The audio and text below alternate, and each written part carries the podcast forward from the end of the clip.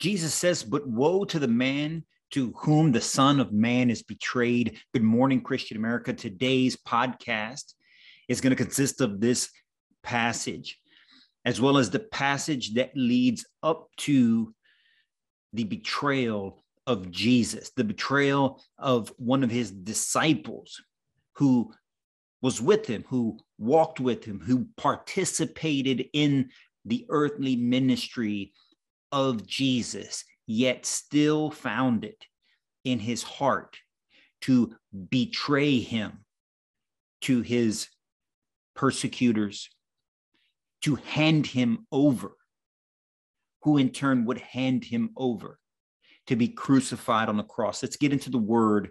Good morning, Christian America.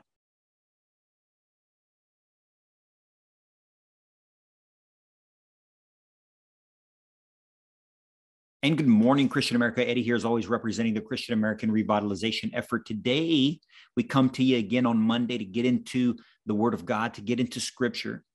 Hopefully, you followed us um, last podcast on Friday as we uh, started the chapter 14 of the Gospel of Mark. Jesus has made his way from Bethany and the anointing into Jerusalem. He's the, the, the passage we're going to talk about today and read to you and show to you today is Jesus is preparing his last supper. He's preparing to be handed over. He's preparing for the passion that is to come. And there's some important steps that take place that we want to discuss that leads into or up to the passion. Um, and so before we do that, though, again, if you like what we try to do here, if you like these messages, if you think that scripture is important and that we need to revitalize our faith throughout this country in order to get it on the right path, the righteous path, should we say, we ask that you like this video, you subscribe to this podcast, you subscribe to this YouTube channel, or wherever it is that you're watching it, that you follow us on all the social media platforms Facebook, Instagram, Twitter, Parler, Rumble. This is also, uh, this video is going to also be on the Rumble channel. So follow us, like, subscribe to all of those platforms and share with your friends because the word of God is so important.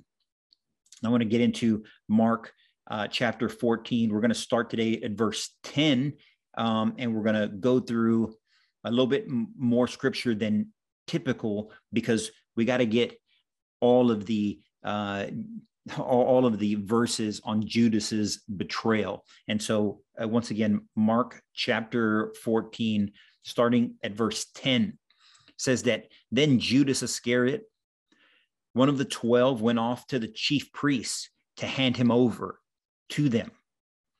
When they heard him, they were pleased and promised to pay him money. Then he looked for an opportunity to hand him over. On the first day of the feast of unleavened bread, when they sacrificed the pas- uh, when they sacrificed the Passover lamb, his disciples said to him, "Where do you want us to go and prepare for you to eat Passover?" He sent two of his disciples and said to them, Go into the city and find a man. Oh, go into the city and a man will meet you carrying a, a jar of water. Follow him wherever he enters and say to the and say to the master of the house, the teacher says, Where is my guest room where I may eat the Passover with my disciples? He will then he will show you a large upper room, furnished and ready make the preparations for us there. The disciples then went off, entered the city, and found it just as he told them, and they prepared the Passover. When it was evening, he came with the 12, and they reclined at table and were eating. Jesus said, Amen. I say to you, one of you will betray me. One who is eating with me. They began to be distressed and to say to him one by one, Surely it is not I. He said to them, One of the twelve, the one who dips with me into the dish, for the Son of Man indeed goes as it is written of him, but woe to that man to whom the Son of Man is betrayed. It would be better for that man if he had never been born. It's a lot of scripture and there's a lot of things that we could get into, but we want to focus right now, we want to focus today on the betrayal aspect. Judas, someone who's accompanied Jesus for who knows how long years, months for sure, possibly years. He's one of the disciples. He's seen the miracles. He's been a part of the movement. And yet he is one of the ones, or he is the one who commits this ultimate act of treachery, this betrayal, to turn on your friends. And then the first passage, verse 10 and 11, it kind of sets the stage where it says Judas uh, went off to the chief priests. So this, the anointing at Bethany, again, watch last week's podcast on the passage before this, where the poor woman takes uh, a bottle of perfume that's worth 300 days wages and and anoints and rubs it on Jesus. And there, it, the passage says before that some were indignant. Jesus' followers were indignant.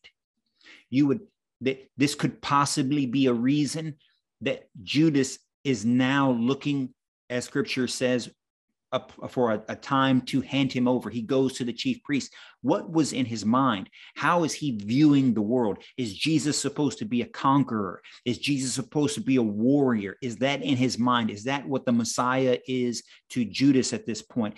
Is it a social movement where we're supposed to take from the rich and and or or to sell our belongings in order to uh, expand monetarily? You know, give monetarily to the poor. Because Jesus just said kind of the opposite of that as he was anointed.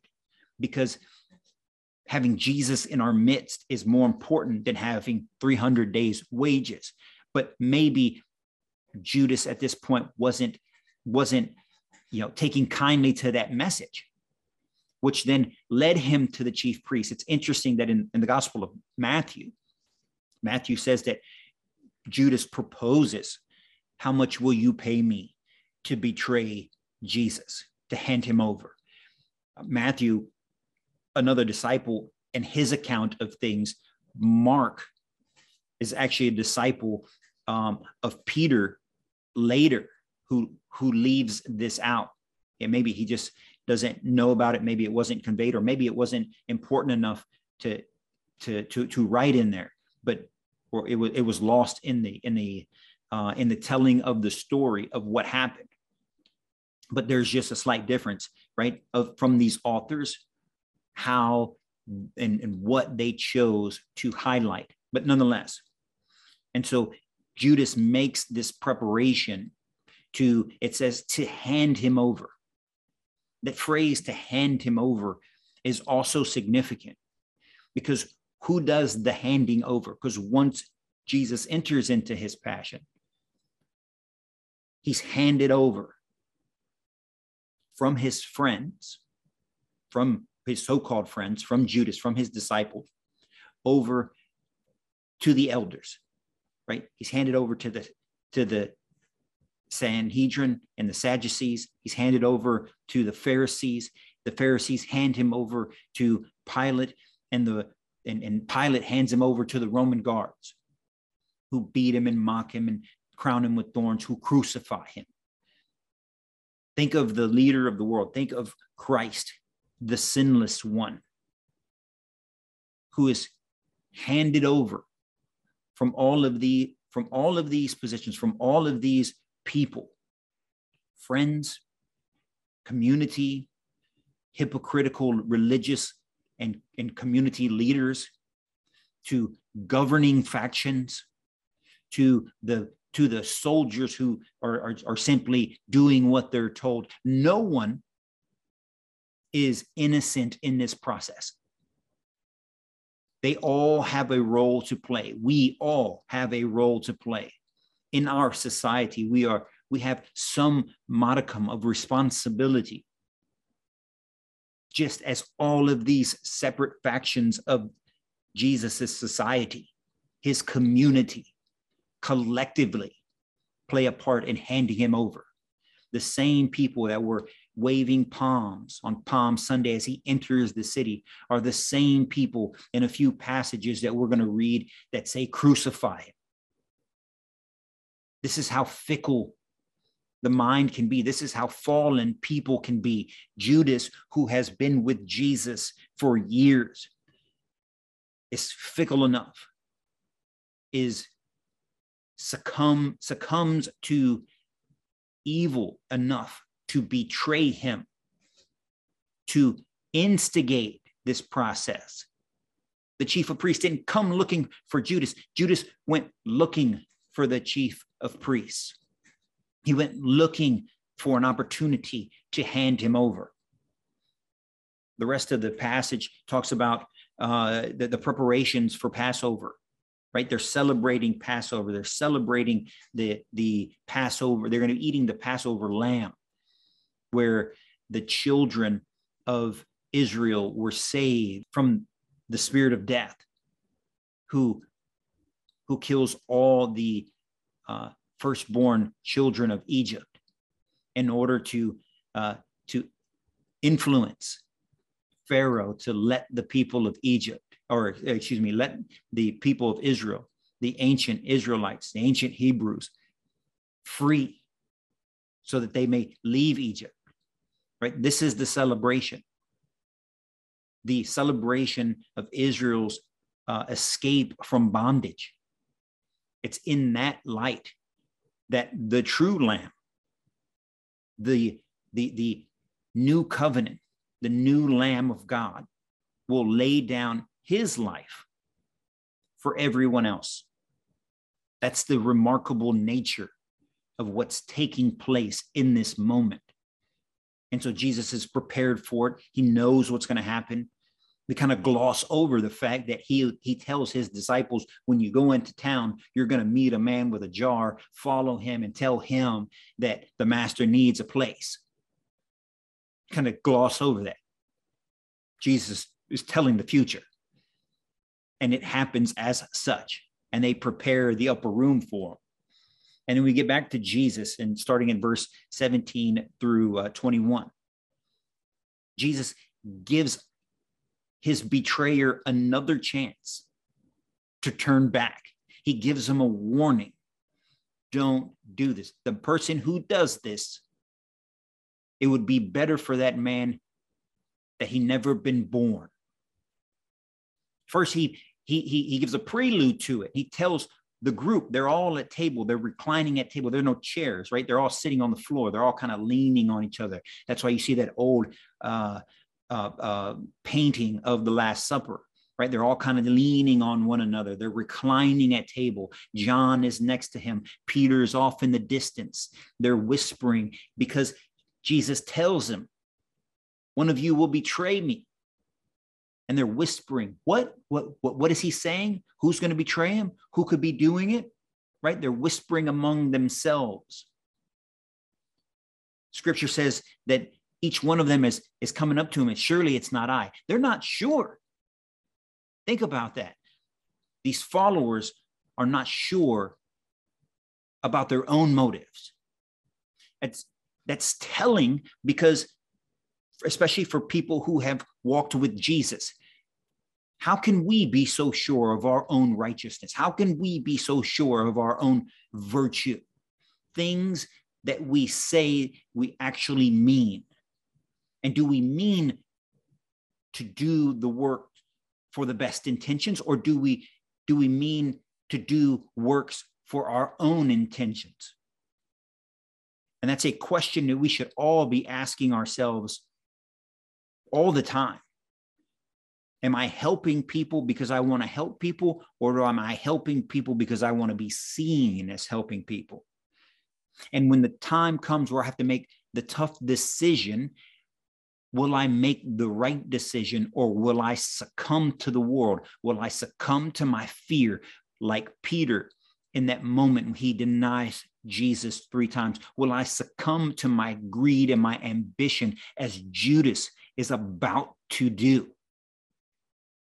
These feelings are real.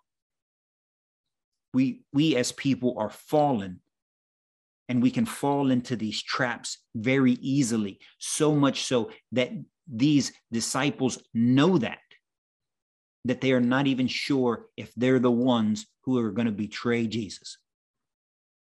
And so Jesus goes into this last statement where he says, For the Son of Man indeed is written for him, but woe to that man who the Son of Man is betrayed. He's telling Judas at this moment, cryptically, no one knows that it's Judas.